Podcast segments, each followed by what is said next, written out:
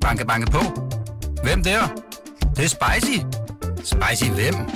Spicy Chicken McNuggets, der er tilbage på menuen hos McDonald's. Badum, bom, tji.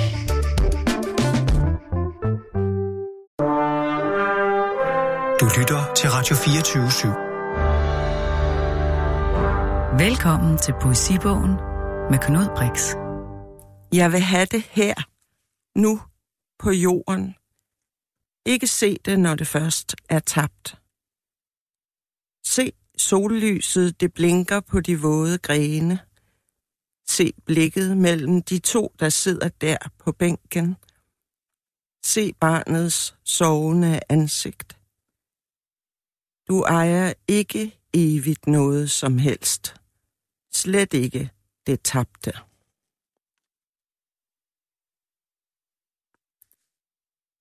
Margaret Mead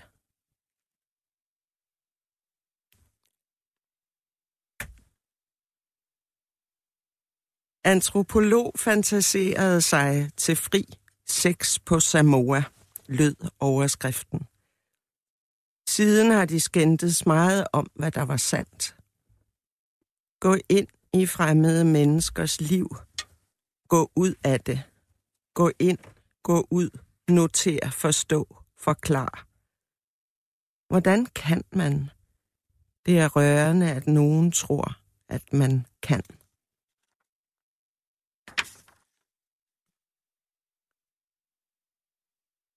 Leonora Christine Ulfeldt. Brodere med hvad? Skrive med hvad? Udholde med hvad? Miste hvordan?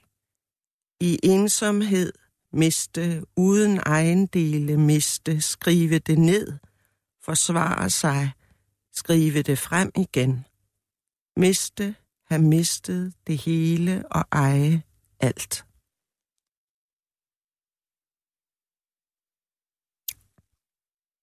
Greta Garbo Hun ville være alene, og hun blev så ensom.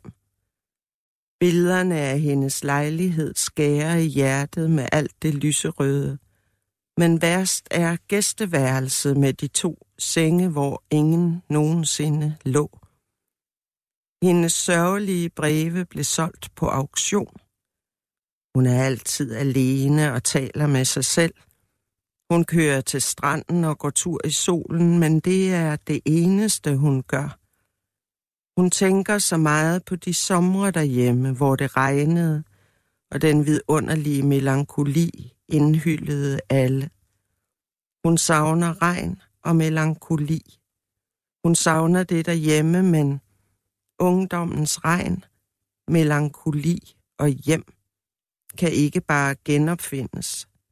Det ved hun, hun ved det, det er tabt, det er også forbi. Tak skal du have, Pia Jul. Selv tak. Du læste op af din øh, seneste digtsamling, Forbi. Hvad, ja. hvad er det, der, der er forbi? Uh, ja, alt er jo forbi hele tiden. Ja. Altså, hver dag er, ja, hver aften, så er den dag forbi. Øhm, så på den måde er der bare noget, der er forbi hele tiden, kunne man sige. Ikke? Og, og denne her bog, den handler både om, om alt muligt, som er forbi øh, i den forstand, men ordet betyder jo også øh, noget andet på den måde, man kan gå forbi noget, ikke? Og det, øh, det findes også øh, temmelig meget i det allerførste digt i bogen, som er meget langt, og som handler om at gå forbi for eksempel tiggere. Ja. Ja. Hvordan har du det med det? Med at gå forbi tiggere? Ja. ja, nogle gange har jeg det okay med det. Men, øh, men, øh, nej, altså, ja, det ved jeg ikke, hvad jeg skal svare på. Nej, det behøver du heller ikke. Men det, altså, det er vel også måske det der med, at der ligger nogen, der på en eller anden måde har brug for hjælp, men spørgsmålet er, om man kan redde dem, eller hvad? Altså, den Ja, kender jeg ja. da for mig selv, det der, hvis Jo. man... Man får måske dårlig samvittighed over, man ikke har gjort noget.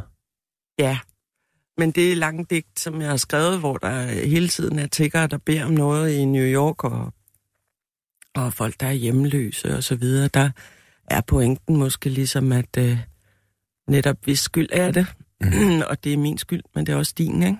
Og det er vores allesammens skyld. Altså, vi, vi har det samfund, vi fortjener, kan man sige, ikke? Altså, vi, man kan ikke frelægge sig ansvaret på den måde at sige, at der er nogen, der har gjort noget galt her. Altså, så må vi jo have stemt på de forkerte Mm.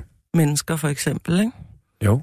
Øh, så man, altså, man kan reelt give folk nogle penge, eller noget mad, eller spørge dem, om de har brug for hjælp, men, men, men grundlæggende er det jo noget andet, der skal til, ikke? Mm.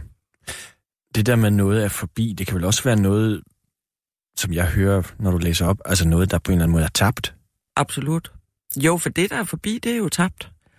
Og, og det digt, som, hvor jeg skriver, at man ejer ikke evigt noget som helst, det er jo fordi, man siger det her, som øh, Henrik Ibsen sagde, at evigt ejer skund det tabte. Det er jo så smukt, ikke? Jo. Og jeg forstår selvfølgelig også godt, hvad han mener på den måde, at rigtig meget, der er forbi, og som man har haft glæde af, eller har sover over, at for eksempel, at man ikke øh, gjorde det, man skulle, eller mm, de lever, det lever jo videre i en. Men, øh, men jeg synes måske, sådan som livsfilosofi i hvert fald, så er det jo meget god indstilling at have måske, og, og hæfte sig ved det, mens det er der, ikke? Mm. Men jeg tænkte også, altså da jeg læste den, altså jeg sidder jo også her med dine samlede digte Ja. øh, foran mig, der hedder Indtil videre. Ja, men der er også allerede kommet to siden. Ja, Ja. fordi din samlede digte hedder Indtil videre, og så din seneste hedder Forbi. Ja. Men det er jo ikke forbi med at Men skrive digte, skrive vel? digte, nej. Nej. Det regner jeg ikke med. Okay. Jeg har da skrevet et i går i hvert fald, så... Hvad står der i det? Aha, det får du ikke at vide. Okay. øhm, men det der med, at du jo også, øh, du læste også op af, af Greta Garbo. Ja. Øhm, der er jo i din, i din bog her sådan et eller andet sted, øh, jeg ved ikke, om man kan kalde det portrætdigte, men det er jo øh, 13.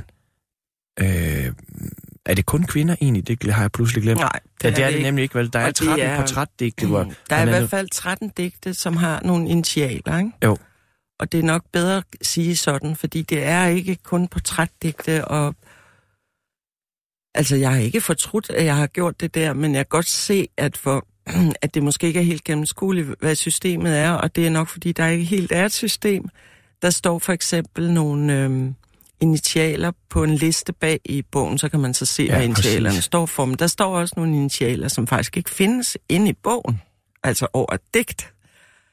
Øh, og det er nogen, jeg har citeret, eller omskrevet et citat af, som jeg synes skulle stå der, ikke? Jo. Mens øh, de digte, som for eksempel Greta Garbo, der står så bare GG. Ja. Og det er et portrætdigt, for det handler jo om nogle ting, jeg ved om hende. Jeg har for eksempel set billeder af den her lejlighed. De lå på nettet en gang, og jeg ved ikke, om de ligger der mere. Og så var hendes brev til salg øh, for et par år siden. Og, øh, og der stod i auktionskataloget faktisk, hvad der stod i digtene. Så da jeg har, jeg har lavet sådan et... Øh, Så der er ting for et auktion. kolon, hendes sørgelige breve blev solgt på auktion, kolon, og der parafraserer jeg altså faktisk noget, der står i et brev. Altså, Okay. det, det står, det er noget, det er ikke noget, jeg gætter mig til, at hun savner de regnfulde sommer i Sverige. Det skriver hun faktisk i det brev. Der var Øh, også men- noget med to senge, som var hvad? Uberørte? Ja, gæsteværelset, men det er de der billeder, jeg har set af hendes lejlighed, Ja. ja. som, altså, det gætter jeg så på, men altså, jeg tror faktisk ikke rigtigt, at hun havde gæster, vel? Hun havde Men det jo- det har en noget enorm lejlighed. at gøre i og, ja, virkeligheden, det ikke? synes jeg, jeg kan bare huske, det slog mig, da jeg så dem der, jeg tænkte, lå der nogensinde nogen af dem, ikke? Ja. Fordi hun var jo, der er jo virkelig forskel på at være alene og ensom, ikke? Og, og da hun i, som, som stjerne trak sig tilbage og på gaden hele tiden sagde, I want to be alone, hvad hun i øvrigt, jeg ved faktisk ikke, om hun sagde det, men det, hun siger det i en film. Nu kan jeg ikke huske, om det er Ninochka, eller I want to be alone. Og så, det får man ligesom, men det resultatet bliver jo bare, at hun rent faktisk bliver ensom, ikke? Mm. fordi hun støder alle fra sig. Det er ikke, fordi jeg ved specielt meget om hende, men hun har altid fascineret mig med det der, ikke? Men det er jo et sjovt værksted at blive inviteret med ind i, fordi du rent faktisk, altså det er jo tydeligt, det, det står som et digt i sig selv, mm. men at du, noget af det må jeg forstå, er noget, du har set på billederne, mm. Mm. noget er rent faktisk citater, Mm. fra, fordi de er på auktion, og så har du Mm. interesseret dig for hende Mm. øh, Ja, som person. ja. Der er jo også et, øh, et SB, Ja, Susanne Brygger, Ja, det er og det er måske Brøgger, også ikke? derfor, jeg siger, at det ikke er portrætdigte, fordi det var der i hvert fald, måske var det en anmelder, eller også var det bare en, der sagde til mig, at det kunne jeg ikke være bekendt. Og det er slet, slet ikke tænkt som portræt af Susanne. Og, og det er nemlig meget, meget forskellige indfalds... Altså, de har du ligesom læse, været... Vil læse Susanne op? anstødstenen, det er måske et dårligt ord, men altså, de har sat digtet i gang. Ikke? Ja, Og øh, ja, hvis jeg lige så det er ikke, man kan ikke, det. altså det du siger er, at man Nej, kan det ikke ikke læse et det som portrætter af-. Nej. på den måde. Det er det ikke. Og nu Nej. kan jeg faktisk ikke lige finde, hvor det står. Øhm, men der er det jo så tit, man tror, at, at øh, det kan være, der regne ud, men det ved jeg jo godt, så gavet er jo, at det kan, det kan folk jo ikke, for de er jo ikke inde i mit hoved. Nej. Og de, øh, altså, hvis jeg virkelig, virkelig vil have, at folk skal vide, hvad det var, jeg gerne ville have, de ting, så må jeg jo skrive det, ikke? Jo, den point kunne jeg godt tænke mig at komme tilbage til det med Ja. senere, men lad os lige Ja. høre det. øh. Ja, SB står der. Ja. Nu ville jeg sige ja, og nu sagde jeg ja, men jeg ville belønnes for mit ja. Der skete bare ingenting, kun i mig. Kun i mig, mig, mig. Hvad er det med mig? Ja, hvad er det med dig? Hvad er det med hende, som siger ja og vil belønnes for at sige ja? Altså, Susanne har jo kaldt en hel roman for ja. Ja. hvilket er genialt.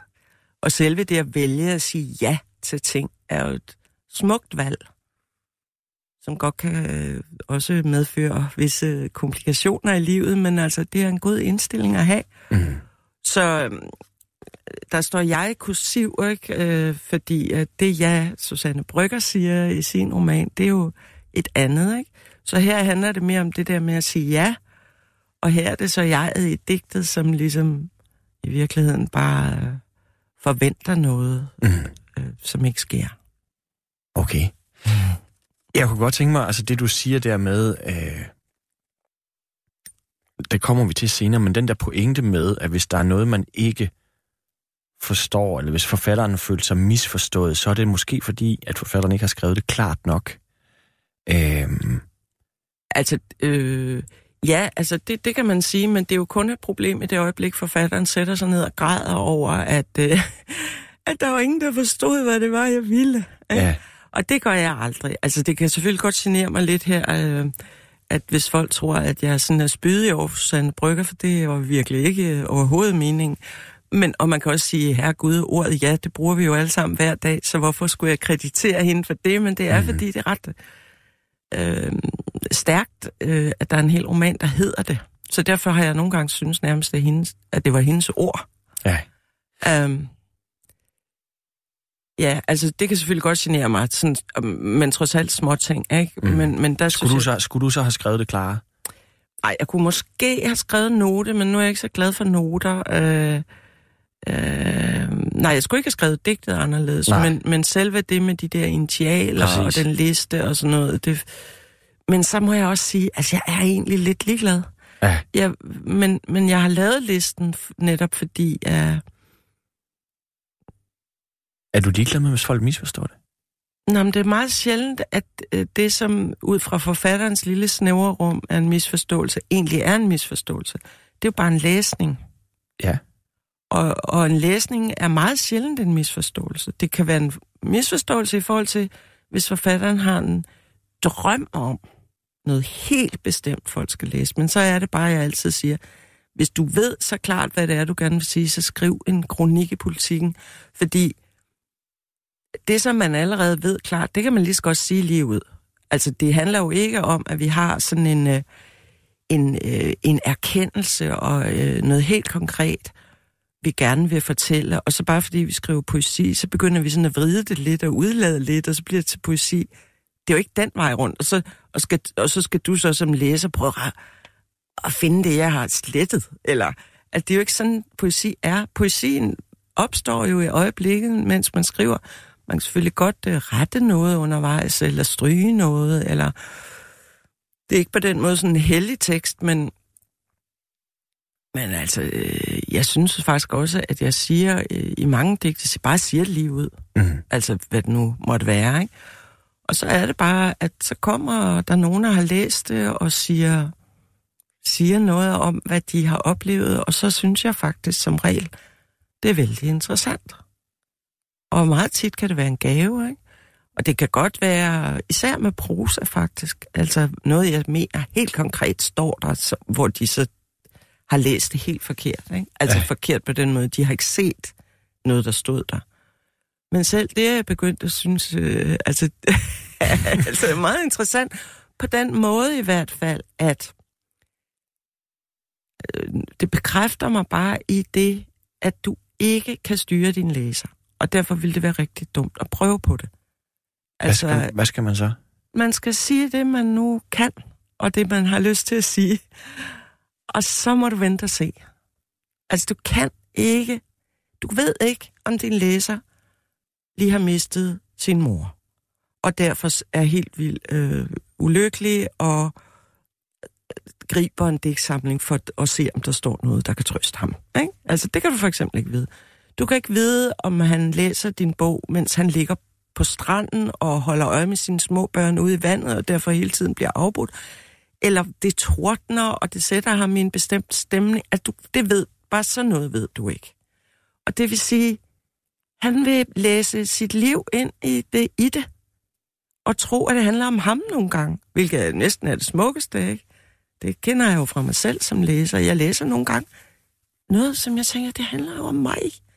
Det ved jeg jo godt, det ikke gør, men, men det kan det jo gøre alligevel. Og det er jo fantastisk.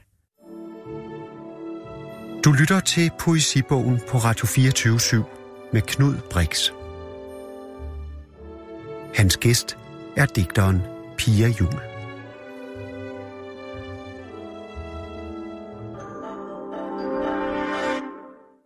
Pia Jul, nu øh, proklamerede Michael Bertelsen lige her så flot, at det er digteren Pia Jul. Mm-hmm. Men du er jo også mange andre ting. Mm-hmm. Det er ikke nødvendigvis det, vi skal snakke om i dag, men du mm. har skrevet roman og øh, noveller, mm. som du er vældig øh, berømt og berygtet for, var jeg lige vil sige. Mm.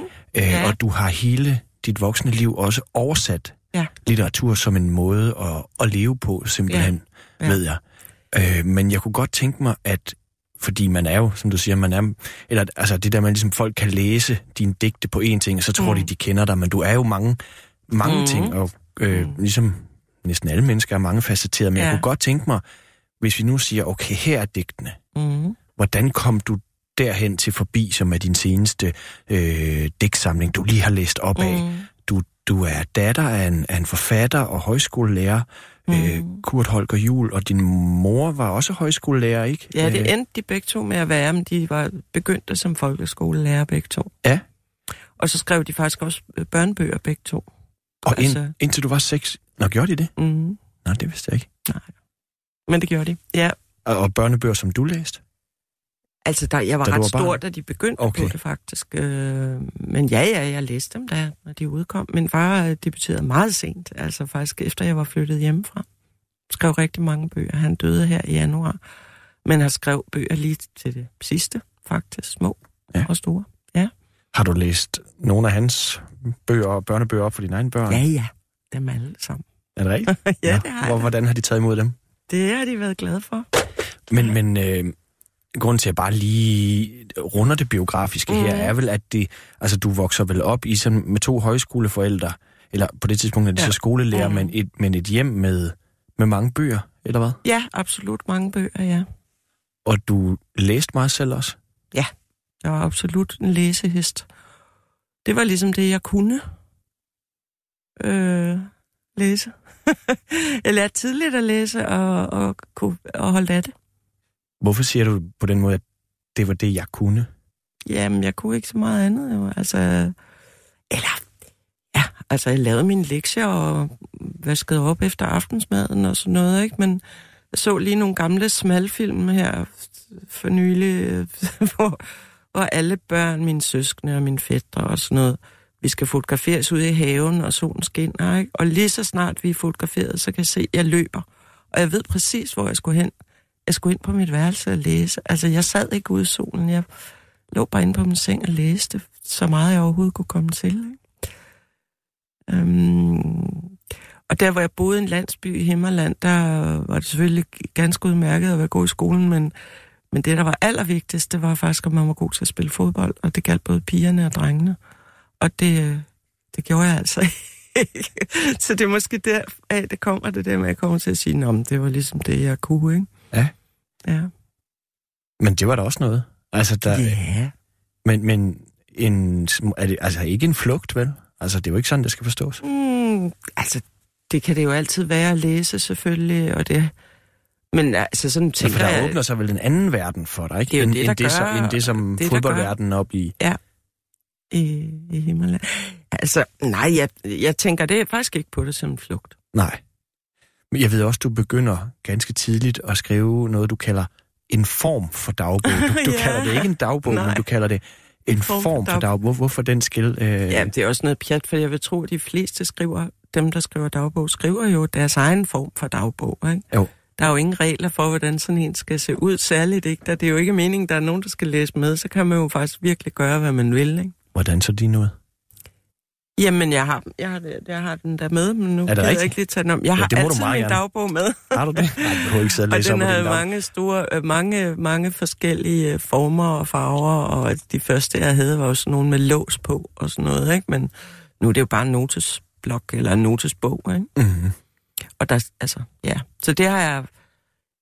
Altså, der er perioder, hvor jeg ikke har skrevet næsten overhovedet, men jeg har faktisk haft en altid, siden jeg var ni. Og hvordan bruger du den, eller brugte du den dengang? Altså, der, det, der havde jeg bare fået en fix idé om, jeg, øh, jeg kunne godt tænke mig at skrive dagbog. Det var faktisk inspireret af, af Anders Sand. Ja. Fordi jeg, Anders læ- Sand, ja, jeg læste Anders Sand, og så var der en historie, der startede med, at Andersine sidder ved sit bord, et bord, og så, så står der i taleboblen, kære dagbog, i dag et eller andet, det kan jeg så slet ikke huske hvad. Så tænker jeg, ej, hvor fedt. Jeg vil også have en dagbog. Altså, det var det der kære dagbog. Jeg skrev allerede breve på det tidspunkt. Jeg skrev, fik meget hurtigt, tidligt pennevenner. Ja. og, så, og så ønskede jeg mig en dagbog, og så fik jeg det, og jeg kan jo konstatere, at jeg skrev ikke det første, jeg skrev. Der skrev jeg ikke kære dagbog. Jeg skrev bare datoen. Og så i dag gjorde vi sådan og sådan. Og det er jeg ret imponeret af, altså, at jeg som niårig gik direkte ind i... Jeg begyndte ikke at præsentere min familie eller mig selv, hvilket jo også er indlysende, fordi det er jo kun mig selv, der skal læse det. Men, ja, men, altså, men du, der er meget... udgangspunktet for det var alligevel, du havde set nogen Ja, det var lave den der anden øh, ja, ting, hvor man skriver til nogen. Ja. ja. Og det er ikke det, du vælger. Og så på et eller andet tidspunkt, øh, så læste jeg, da jeg blev konfirmeret, så fik jeg selvfølgelig Anne Franks dagbog. Mm-hmm. Og hun øh, vælger jo faktisk at, plus, at, at kalde sin dagbog for Kitty. Jeg tror, hun hedder Kitty, hvor Ja. hun så begynder at henvende sig til den her fiktive veninde. Og der har jeg så lige en periode, hvor jeg så også vælger en fiktiv veninde. Men altså, det jeg jo slet ikke har fattet som 14-årig der, det er jo, at hun har jo ikke andre venner.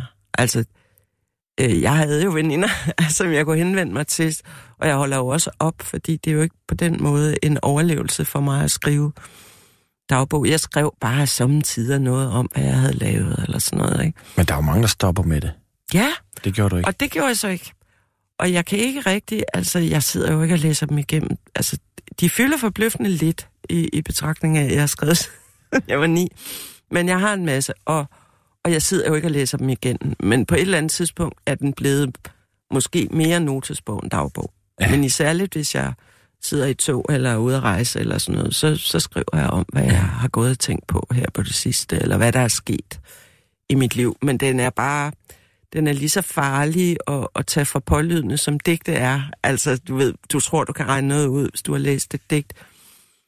Øh, fordi, altså, jeg kan jo ikke vide, om der er nogen, der har læst mine dagbøger, som har snedet sig til det, men jeg siger bare tak for kaffe, hvis de har, fordi det er meget farligt, og derfor gør jeg det heller aldrig selv.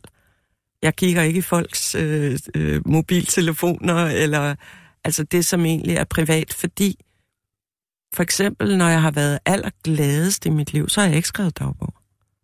Og det vil sige, hvis du øh, læser min dagbog, så vil du måske tro, at jeg har været ulykkelig hele mit liv, ikke? Ja. Eller, eller altså, fordi det er til, jeg skriver ikke hver dag, og det vil sige, at nogle gange sker der jo noget skældsættende, og så har jeg fandme ikke engang skrevet om det. Det vil jo se mærkeligt ud i andres øjne, ikke? Og nogen vil måske lede efter sig selv, og de er der ikke. Og hvorfor er det nu ikke det? Det er jo ikke det samme som, at de ikke har betydet noget. Det er jo ikke, hvor- jeg, hvorfor, det er jo ikke øhm, til eftertiden, jeg skriver. Altså, det er, Nej, hvad, hvad bruger du det så til? altså, jeg, som regel, når jeg har skrevet, øh, jeg skriver som regel på mange bøger på én gang. Ja. Sådan måske sporadisk, og så spidser det ligesom til, hov, det er den her bog, jeg faktisk er ved at skrive, og som skal gøres færdig. Så tager jeg, jeg har tit taget over på Halv Hovedgård siddet i smedehuset og skrevet, Som er en, en herregård ved Viborg, ikke oversætter også? Hvor- litteratur Ja, og oversætter center, ikke? hvor der er steder, man kan sidde mange og skrive. og oversættere, Ja. som kan få et ophold. Og, Ja. ja.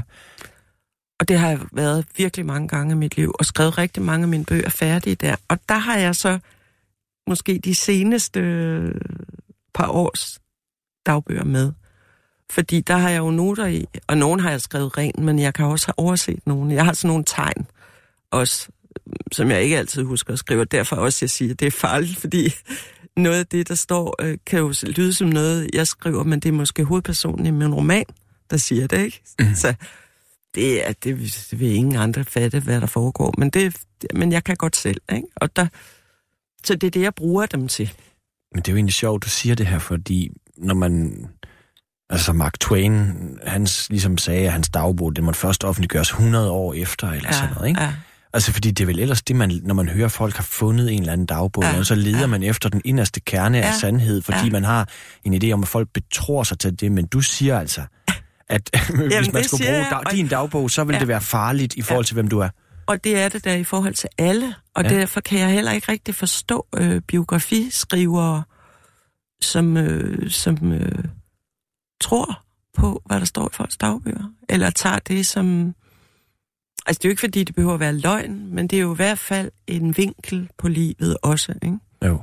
Og det kan være det allervigtigste, slet ikke står der.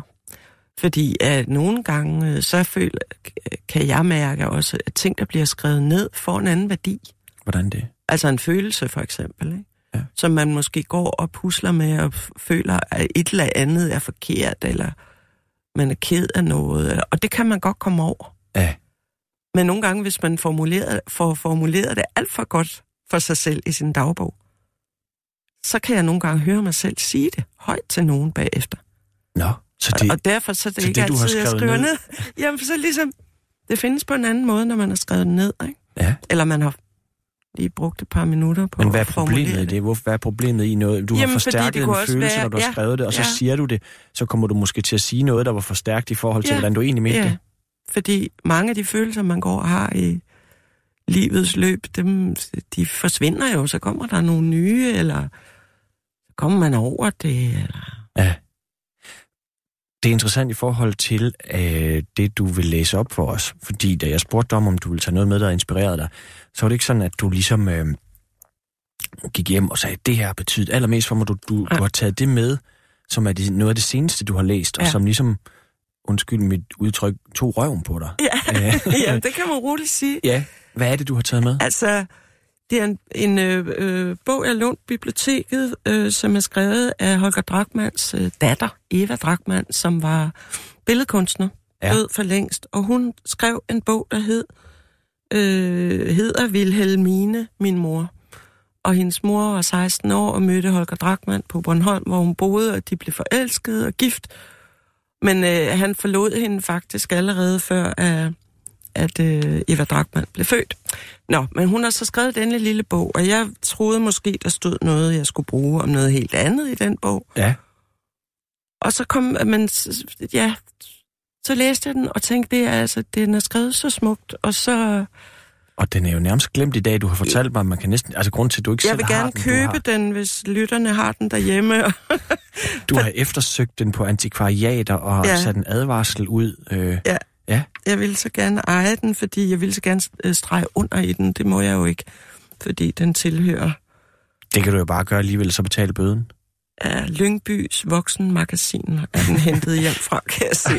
Ej, det var ikke en opfordring til, at du skulle Nej, gøre det. det men, gør jeg men, ikke. Men, men, men, Men jeg har faktisk en kopi af det her, fordi øh, at jeg, øh, der var det her sted, jeg gerne vil læse. Det er et læsested, øh, som jeg sendte til Martin Glaserup, som jo har skrevet en bog for nylig, der hedder Læsesteder. ja. som handler om, og det har vi jo faktisk også lige talt om, det her med, hvordan det sted, hvor man sidder og læser, påvirker læsningen. Og øh, man husker det, hvis man genlæser en børnebog, så kan man nogle gange huske, hvordan ens værelse så ud eller noget. Altså alt det, ja, det har han skrevet en helt lille bog om, og den er rigtig fin. Og så tænker jeg, at han skulle høre det her, eller læse det her. Så nu læser jeg det. Øhm, og det er altså, ja, øhm, Eva Dragmans øh, mor, Vilhelmine, giftede sig med en landmand bagefter, så de er på landet på Vestjylland. Til mine bedste minder fra barndommen på Gunsøgård hører de aftener, hvor mamma og jeg en hel vinter igennem holdt prøvemalkning. Det skete en gang om måneden, og grunden til, at vi to, at vi to undtagelsesvis blev betroet dette ansvarsfulde værv var, at min stefar lå på Frederiks Hospital med en slem iskjas. Det var en katastrofe for en pligtopfyldende landmand, der sad hårdt i det og altid selv overvågede gårdens drift, at måtte give arbejdet fra sig. For første gang fik vi en forvalter, og min mor tog regelmæssigt ind for at aflægge beretningen på hospitalet. En enkelt gang blev jeg taget med. Det var på den berygtede mønsters gang, og tydeligt husker jeg uhyggen ved begrebet hospital og den beklemmende lugt af karbod i de lange gange. Det var nytårsdag. Professor Reis kom på stuegang. Han trak mig i flætningerne og sagde, goddag lille jomfru, glædeligt nytår, og en kæreste inden året er omme. Jeg nejede og rødmede til hårrødderne, at voksne mennesker også kunne sige noget så flot. Når aftenen kom, hvor mamma og jeg skulle holde prøvemalkning, tog vi for at fordrive tiden Stanleys gennem det mørke fastland med over i kostallen. Det var en lånt bog, vi havde lagt bind om den, og anbragte den forsigtigt på et stort omvendt bryggerkar, hvorfra vi først blæste støv og avner bort. Og der lå vi så begge hen over karret og læste. Ved siden af bogen stod stallygten, som vi måtte tage med hver gang, vi skulle hen og veje mælken og indføre i bogen, hvor mange pund og hver kos navn og nummer. Vi var ganske fordybet i læsningen og levede og led med Stanley, vor held gennem hele bogen. Vi længtes med ham hjem til England og til hans hustru Lady Alice. Vi vidste ikke bedre, men udtalte hendes navn efter bogstaven C som K, altså Alike. Og for mig vækker lyden af hendes navn udtalt på den rigtige måde derfor slet ikke den ømme og vemodige medfølelse, som fyldte os dengang, og som jeg kan føle igen, når jeg visker Lady Alike. Beretningen om alle Stanleys farer, savn og lidelser og det gribende, at da han møder Livingstone, er hans hår blevet hvidt, er for mig uadskilleligt forbundet med den varme, fortrolige lugt af køer, af deres rusken i halmen og jernbindslernes raslen, af den tørre lyd, når deres horn støder sammen, og den lystige strålen af mælken ned i den tomme spand under pigernes færme hænder. Når jeg tænker på min mor, da mine søskende var små, husker jeg aldrig at, se, at have set hende kysse eller kærtegne dem. Kvinden har dog ellers en primitiv trang til at kramme og kysse et lille barn. Altså, nu læser jeg bare videre, men Ja, det forstår nu jeg står godt. der ikke mere om det der med, med, med læseoplevelsen. Men tænk altså, vi er i Afrika med Stanley og Livingstone, og det er for hende for resten af livet forbundet med kostal. Ja. Men sådan tror jeg, alle har det. Det er også Og det, også det Martin med- Glasses bog handler om. Og også den fejllæsning af Alice med Alike. Ja, altså, hun husker utrolig godt, og detaljer, og altså bare det, hun skriver, det der med, at de står med bogen på et bryggerkar, men at de puster støv og avner bort inden. Altså, det er som om, at hun er til stede i alt, hvad hun beskriver om sin barndom, øh, på en meget fysisk måde. Hun husker virkelig blomster og dufte og lys og træer og, og personerne ikke mindst. Ikke? Jo. Og det er jo Og- så Holger Drachmanns. Og det er så Holger Datter. Drachmanns datter, ja. Øhm, og jeg kan faktisk ikke engang huske, om jeg har jo lige læst den, om hun rent faktisk møder ham. Men det er ligegyldigt, når jeg tog den med nu, fordi du bad jo ligesom om noget, der inspirerede mig. Eller, Ja. og, og nogle gange læser jeg, og det er særligt øh, nogle bøger, som er sådan lidt øh, skæve, og ikke en bog, som nogen har sagt, den skulle tage at læse. Altså nogle gange kan det helt afholde mig fra at læse det. Jeg elsker bare at finde noget selv, øh, eller støde på noget, som jeg ikke vis, ved, hvad er, og som jeg kommer ind i. Ikke? Og, og jeg blev meget optændt af den her bog, fordi at hun skriver så sindssygt godt. Øh, og så nærværende og så fysisk, at jeg selv pludselig via det huskede utrolig mange ting øh, fra min egen barndom. Øh, mere, altså det gør jeg i forvejen, men, men der var nogle ting, der pludselig stod meget tydeligt for mig, inspireret af det her. Så meget, at du jo faktisk fik lyst til at, at lave en hel en digtsamling, altså som ligesom byggede på den her bog, det fik jeg lyst til. Altså som på en måde handlede om min, jeg kan ikke rigtig sige det, men præcis hvordan det skulle have foregået, men jeg tvivler på, at det bliver til noget. Men, men sådan nogle idéer får jeg meget tit. Og så kommer der nogle tekster ud af det, men så kommer der meget sjældent den der bog ud af det, som jeg så for mig. Ikke? Ja. Det er ligesom... Så det her kunne du have brugt som et afsæt, Holger Drachmanns ikke berømte datter, som ja. skriver for vanvittigt godt. Jo. Mm. Altså det må man jo bare sige, ja. det var jo helt vildt. Ja. Sad lukket øjnene, da du læste ja. op det der. Øh, og det kunne så have spundet Ja, men det, kom, det kommer også til at spinde noget, altså helt sikkert. Ja. Det, det gør det, men, men det der med bøger, jeg ved ikke, hvorfor jeg tit så starter jeg med at se en helt bestemt bog for mig, og meget sjældent kan man, jeg, skrive øh, det, jeg så for mig. Altså, så, så kommer der noget andet, ikke? Du lytter til Poesibogen på Radio 24 med Knud Brix. Hans gæst er digteren Pia Jul.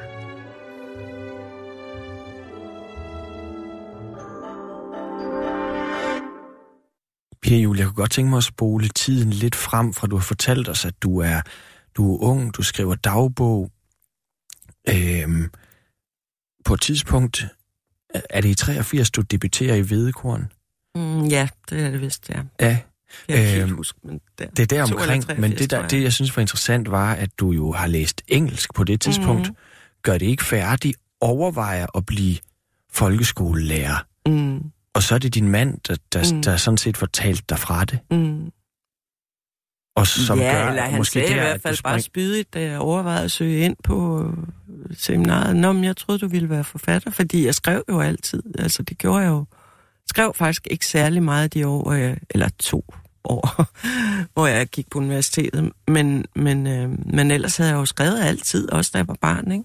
Ja. Og det har ligesom ligget i luften, at det var det, jeg gerne ville. Og så sagde han bare det, og det ramte mig i hvert fald på den måde, at øh, jeg tænkte, øh, det kunne han måske godt have ret i. Ikke? At det, det kunne da godt være, at man i hvert fald først skulle prøve at se, om man kunne blive forfatter. Det er man jo, når man skriver, men især når man er meget ung, så, så handler det jo om at blive trygt. Der handlede, dengang handlede det jo ikke om at komme ind på forfatterskolen, det handlede om at et forlag ville antage noget, ikke? Og derfor ja. sendte jeg altså de frygteligst, altså virkelig øh, ikke noget, der kunne trykkes, men til det ene forlag, så til det andet, og, og så fik jeg at vide, at ja, men det, skulle I, det antog de ikke, og det var jo meget godt. Altså, for der higer man jo efter den bekræftelse, det er. Altså, man vil sådan set bare gerne høre, at man er på rette vej. Og det fik jeg så også at vide nogle gange, ikke? Jo. Altså, det var ikke sådan, at de bare sagde, glem det. Men, men... I 85 er du så inde til øh, at besøge udstillingen Gud og Grammatik i ja. København, som jo ja. et eller andet sted er en form for manifestation af 80'ernes mm. kunstneriske mm. udtryk. Ja. Og der hører du jo altså øh, øh, flere af tidens øh, store digtere læse mm. op men det er i særdeleshed mm, øh, oplæsningen fra på det tidspunkt ung herre, som ligesom øh, sætter en, en torn i kødet på dig. Hvad, hvad er det, der sker? Ja, det er Søren Ulrik, øh, der læser, og ikke bare læser, man kan det uden noget, det her digt, øh, hvor han synger ind midt i deine der kan ikke deine Syne. Og bare det, altså nu er det jo noget, jeg faktisk selv har praktiseret virkelig tit siden, at bryde ud sang midt i et digt. Og det er jo ikke hver gang en hilsen til Søren Ulrik, men det var, øhm, det var en meget, meget stærk oplæsning. Måske også, fordi han ikke stod med et stykke papir i hånden. Det husker jeg i hvert fald ikke, han gjorde. Jeg tror, han kunne det uden at. Og det var det, det nærvær, ikke? Han var til stede i rummet fuldstændig, og selvom jeg har hørt virkelig mange, altså oplæsninger i mit liv, øh, de kan være fine, og nogle gange hører man noget, man synes er virkelig godt, og tænker, den bog må jeg have fat i, og så, hører, så læser man, og så tænker man, åh, var det bare det? Fordi nogle er enormt gode til at læse tekster op, og få dem til at lyde, som om de er noget. Altså, der er rigtig mange... Øh... Men det der, det var noget Men for det der, det var noget, og der skrev jeg jo allerede, men jeg havde jo ikke engang rigtig læst øh, de der, altså, Bogren og Pia Taftrup, og Claus Lyngård var der også, og, og, og, der, han læste det der, øh, Åh, at slå på hjernen med stoffer og sprut. Kig igennem is. det har jeg aldrig glemt. Jeg har også set det på tryksiden. Der, altså, der var sådan et par moments der, som i hvert fald også, altså, øh, betød, har jeg altså skrevet ned, så derfor øh, husker jeg det selv, ikke? At, at øh, det, jeg fik lyst til, var at få folk til at lytte. Og det er jo noget, altså det er ligesom det, jeg siger med at skrive noget ned i dagbogen, så fordi jeg nu har skrevet det, og det er blevet trygt, så kommer det også til at gælde. Men det gælder også, altså, fordi det handler også om oplæsningen, ikke? Altså, at øh, det er min... Jeg, jeg render ikke rundt og, og korrigerer folk, når de øh, læser mine digte, og jeg skriver ikke til dem, hey, det var misforstået fuldstændig, eller sådan noget. Jeg styrer ikke folks læsning, men det gør jeg jo, når jeg læser op. Det er, altså, der letter, det er lidt fra papiret, og der kan man jo godt... Det er jo en tolkning at, at læse op, ikke? Mm. Og det interesserer mig, eller det, det kan jeg godt lide. Så det, det var, altså... Ja, det, altså... Nu kender jeg jo, jeg kan ikke huske datoerne for det der, men det var jo det omkring også, at jeg skrev min første bog, ikke? Altså den, den første bog, der blev udgivet. Ja, som du vil læse op af øh, til sidst i Mm. timen. Men, men det der med, at det ligesom der, du måske beslutter dig for, at du vil være digter også. Øh, men du ender jo også med, og øh, altså, du skal jo leve af det. Så mm. du ender jo med at, at være oversætter i mange Mm, år, og, og mm. sådan på et tidspunkt, du får øh, dine piger, eller Mm. din første, dit første barn, Mm. og du, du ligesom skal leve af det her også, Mm. og, og sådan måske nærmest lidt, øh, ikke manisk, men du oversætter virkelig meget. Ja, altså, men det, det, altså, de, altså, det er måske for 15 år siden, eller sådan noget, hvor jeg oversatte i én køre, ikke? Ja, Øh, og, og jeg har jo altid godt kunne lide den der vekslen mellem selv at skrive og oversætte. Altså, der havde jeg, jeg aldrig haft nogle faste tider, hvor jeg gjorde det ene og det andet. nej. Øhm, det har, det har snoet sig rundt om hinanden på en måde, der var god for mig, ikke? Jo, Øh, ja. Øh, men der blev det bare for meget. Og så, hvordan kunne du mærke det? jamen, fordi jeg aldrig havde en øh, dag, hvor jeg kunne dogne. altså, vi vidder det ikke. Fordi at det meget tit, så bliver jeg måske et par dage forsinket med en bog, og så, øh, så var- skulle jeg allerede i gang med den næste, fordi jeg allerede vidste, hvad den næste job var, og der var jo også en deadline, ikke? Og så har du i virkeligheden skulle skære tidsperioder ud til at skrive dine egne ting derimellem.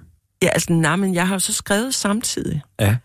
Det lyder mærkeligt, men det har jeg, og derfor er det også meget tit sådan lidt diffust, hvornår fanden jeg egentlig har skrevet mine bøger. Altså, dem jeg har boet sammen med min familie og så videre, de har ikke altid, altså de har ikke helt kunne forstå det næsten. Men har du skrevet? Ja, det har jeg jo så, mens jeg har siddet og oversat, eller mens jeg Kan du tog veksle sådan mellem ja. Ja, koncentration på den ja. Ja. måde, at den ene øjeblik sidder du og oversætter en bog fra engelsk til dansk, ja. og Ja. så det næste øjeblik, så kommer der digt ud? det kan jeg altså. Men det er jo bare blevet min måde at arbejde på. Ja. Ja. Altså, jeg kan ikke sådan sige, hvordan det er opstået hen ad vejen, øh, men det er blevet sådan, og det fungerer fint. Men det er klart, hvis øh, jeg er så lidt bagud med en oversættelse, så, så til sidst, så sidder jeg måske i virkelig døgndrift, så sidder jeg måske ikke og skriver så meget Nej. på mit eget. Men det har, haft, det har været en god vekselvirkning for mig. Hvordan så i forhold til, at du har oversat meget? På et tidspunkt bliver du jo, det synes jeg også er interessant, så bliver du jo lærer på forfatterskolen. Ja, det var Omkring jeg to år. 2005.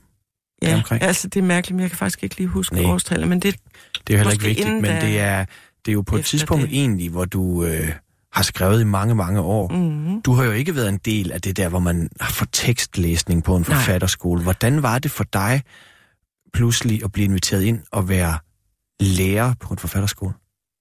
Altså, det var øhm, spændende, og, og jeg kunne godt lide det, og særligt kunne jeg jo godt lide de unge elever, og, og, og måtte sande, at selvom man måske ikke underviste så mange timer, så kom de til at fylde rigtig meget af ens øh, hoved, og Hvordan det? På en anden måde end oversættelserne gjorde, jamen man gik tænke på, hvordan de havde det, om de nu havde fået det der sted at bo. øh, du ved, eller øh, deres tekster også, og hvad, hvad er hun nu gang i, og sådan er det jo, når man har et arbejde, men det var mange år siden på det tidspunkt, at jeg havde haft det. Men jeg ved, at der var noget, du godt kunne lide ved det. det Jamen var... altså, jeg kunne bestemt godt lide det, og jeg kunne også godt lide at gå og tænke på dem, men, men øh, altså, øh, jeg kunne have været, jeg, man kunne formelt få, få sit job forlænget med to år, det sagde Ja. jeg så nej til. Hvorfor? Øh, ja, fordi jeg synes, det fyldte for meget, Mm. og, og jeg havde, var så træt af at oversætte, men nu var jeg begyndt at længes alligevel tilbage til mit skrivebord, hvor jeg selv bestemte arbejdstiderne, for eksempel. Ikke? Jo. Så Jeg jeg, ved, var at- der kun de to år, men der var det lige mod slutningen, at jeg begyndte så småt at få styr på, eller greb om den der tekstlæsning, ikke? fordi jeg jo ingen øvelse havde på den måde, i at, at reagere på en tekst, Mm. øh, hvad man jo gør i den tekst, tekstlæsning. Man får den udleveret, så læser den unge forfatter teksten op, og man læser med, og så reagerer man. Ikke? Jo.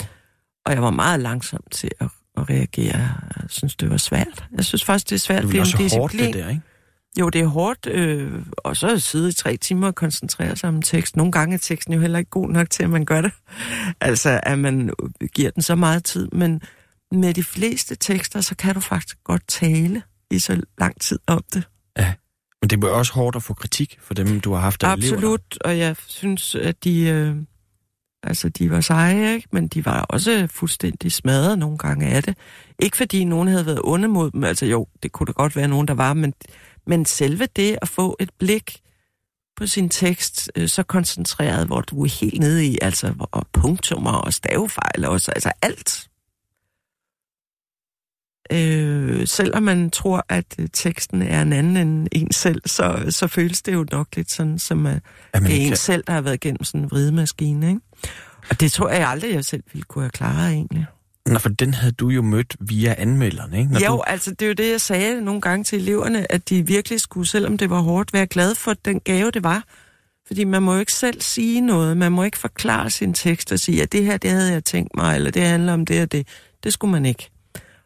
Så øh, det er en gave at sidde og lytte, hvis man kan holde det ud. Man tror, man har skrevet om et eller andet, og så taler de måske om noget helt andet. De har set noget helt andet. Og det kan jo være en gave, men det kan jo også være sådan, at man tænker, Nå for søren, så må jeg jo skrive den helt om, for de ser slet ikke det, jeg synes er vigtigt. Nej.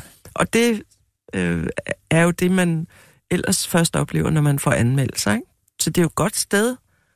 Øh, Man starter, altså før man egentlig er udkommet med at, at lære noget om det der, ikke? så kan man Mm. jo selv vælge at forholde sig til det, som man vil selvfølgelig. Du har fortalt mig også, altså fordi den form for arbejde, du havde, er der jo meget frihed i, men det er jo ikke noget, man får en fed bankbog af. Du har fortalt mig, Nej. at du ligesom ringede, altså i de år, der må, du, må jeg, ja, må jeg jeg fik sige det? fast løn ja, øh, på forfatterskolen, og det var jo ikke på den måde en fyrstelig løn, men for mig var det. Det var helt fantastisk, at der gik penge ind den første. Og så ringede du ind. Og så kunne man ringe og høre, hvad der stod på ens bankkonto. Det gjorde jeg så hver den første. Bare for at høre, at nu var det beløb gået ind igen. Så man kan jo sige, men, øh, men så er det da også mærkeligt, at... at jeg holdt op igen. Ja. ja. Men ved du hvad, øh, så kunne jeg jo kun være blevet ved to år til, og jeg ville ærligt talt ikke øh, vende mig til det. Nej. Fordi det jeg er jo, det jeg er, er jo ikke lærer. Jeg er jo forfatter. Og det er det, jeg skal være. Og måske ville jeg føle mig nødsaget til at få et nyt lønarbejde, fordi jeg var blevet vant til det der. Det vil jeg ikke. Mm. Jeg vil have min frihed. Og den indebærer meget stor øh, økonomisk usikkerhed samtidig, ikke? Jeg ved også, at du et eller andet sted har en, en aversion af måske for hårdt ord, men det der borumske diktum om, at det der med at skrive skal gøre ondt, og det skal være... altså, der har du det lidt, at du synes sådan set, det er sjovt. Jeg, altså meget tit har jeg det virkelig fedt med det. Morer mig sågar. Kan du sidde og... Altså, nu ved jeg ikke, om det skal gøre ondt, men jeg hørte jo Per Højholdt dengang og hun lidt råbe er, når det, det er nødtørft. Altså, det er jo ondt sagt, ikke? Men altså, hvis der er noget, der gør ondt, og det skal ud, altså, så er det bare det rent lort åbenbart ondt. Det sagde han ikke, vel? Men han sagde, nå, men så er det bare nødtørft. Ej ja, altså, de var jo begge to ganske udmærkede, og det er jo bare, man finder sin egen måde, fordi folk jo ligesom du nu øh, spørger til det. Hvis ikke folk spurgte mig, hvis jeg, når jeg var ude og holde foredrag og sådan noget, så ville jeg jo aldrig have formuleret for mig selv, hvad det var, der foregik. Og det er jo altid en, en, en vinkel eller en måde, man finder, som man så kan, så kan man sige noget om det, ikke? Jo. Så jeg vil tro, at øh, jeg har det fint nogle gange, øh, Men det kan da godt være, at der er nogle gange noget, der gør ondt, og som får mig til at skrive. Men det gør ikke ondt at skrive det ned. Hvordan er det så? Du siger, at du har det fedt, men prøv, prøv at sætte nogle ja, flere men ord altså, på. Altså, hvad- jamen, det ved jeg ikke engang. Også, er, du, altså, er, er der glæde i det simpelthen? altså, det har der særligt været med novellerne, som, Ja. som øh, godt nok ikke er lige mundre alle sammen, men dog mange af dem har måske noget, der er lidt morsomt. Og humor jo Og det er jo også. ikke fordi, at jeg sådan sidder og altså, skriger og griner over, hvor sjov jeg selv er, men de har været, de har, altså, det har været sjovt at skrive dem. Ja. Lystbetonet. Øh, og jeg er faktisk nu, selvom jeg egentlig skriver på en roman, er begyndt at skrive noveller igen. Og jeg ved ikke helt hvorfor, men det fik jeg lyst til. Og, og, og det er en sjov tilstand at være i, for alt kan blive til en novelle, når, man har det, når jeg har det sådan. Altså, jeg skriver ikke konkret om noget, jeg ser, men der er ting, altså folk siger, som jeg tænker, ha, så kan jeg, du ved, altså, lige pludselig ser jeg noveller overalt, og det er sjovt. Men det er bare kommet igen nu, altså det er ikke noget, man desværre kan bestemme sig for, at det skal være sådan. Så det, der vil ud, kommer til dig, og så er det bare med at gribe det. Ja. Du kan ikke gøre det modsat. Presse noget. Ej, nu skal det altså, være det. Nu det kan være. man ikke. Og, og ja, det kan jeg ikke, og det kunne man måske godt, for jeg kender jo forfattere, som har skrevet glimrende bøger, som har sat sig ned klokken 8 hver morgen og ordnet deres arbejde, ikke? Mm. Men det har jeg altså ikke. Til gengæld har jeg jo tit sat mig ned klokken 8 for at oversætte, så man kan sige, jeg sad parat i hvert fald, ikke? Og nu har vi ligesom bevæget os frem, men vi skal jo så tilbage i tiden. Vi har, vi har tre minutter tilbage, Pia Jul. Ja. Og vi skal jo, vi skal jo tilbage. Øhm, hvordan, altså, kan du, kan du fortælle om, hvordan du havde det med, da du så endelig debuterede? Og det er jo den, du vil læse op af her til Ja, sidst. Levende og lukket, den kom i 1985, og det er bare en meget, meget ung øh, udgave af mig, der har skrevet, ikke? Og skrevet den bog, og, og den, det var bare stort for mig. Men også voldsomt, fordi øh, man var jo ikke vant til, at folk læste. Og, og, og det, øh, altså... Altså, at fremmede mennesker pludselig stod og bladrede i min bog, var faktisk lidt som, at de stod og kiggede i min dagbog, til trods for, at den ikke er sådan dagbogsagtig. Øh, det, det er Øj, noget, man nu, skal det lære. har jeg lyst til at snakke en time mere Ja, om det her. At så det så du- alligevel, så så er der alligevel... Ej, det er jo ikke dagbog, men det Nej. er, det er jo øh, det er jo ikke privat. Nej. Men, men, men når man ikke har prøvet det før, at fremmede mennesker pludselig sådan står henkastet os. Altså, det, jamen, der er mange ting, man skal lære, når ens første bog er ude i verden. Ikke? Tusind tak, fordi du kom, Pia Jul. Du vil uh, Tak. nu læse op uh, af din debut tre fra ja, digte fra den. 85. Ja. Levende og lukket. Tak, fordi du kom.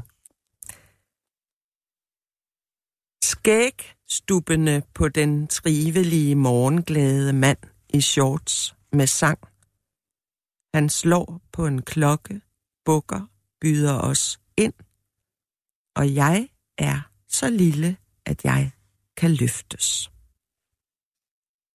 Oldemor. Universet interesserer mig ikke. Gavlen er beskrevet med navne og årstal. Murstenene mærker min kind. Og nu og da bliver et. Hun er viklet ind i sort sol, skygge, et hjørne. I haven træet, der hælder. Hendes hænder krumme om pisken, ansigtet skjult. Stryger min unge krop forbi, forbi. Heks. Vi vælger heste. Jeg tager først, og far får bedst. I skoven skal vi møde min elskede ved træet. Galoppen på vejen slår. Jeg vil være fe og prinsesse før målet, men stenen lyser os i møde. Snart er alt for sent. Med alle urterne ved bæltet foroverbøjet spændt. Min far er tryg. Han kender mine drikke. Tror, jeg smed skarntyden væk, at den er der mest. Da den sorte løber løbsk, er jeg rede, håret løsnes. Usynlige hænder travle, tømmen skærer min hånd. Vild vinter. Se min ånde så fin og mægtig i skyer, prustede fra dyrene. Da de stanser, er vi igennem. Der sidder mor og syr på mit røde brudelagen. Kloge mor, vi blinker. Du lytter til Radio 24 /7.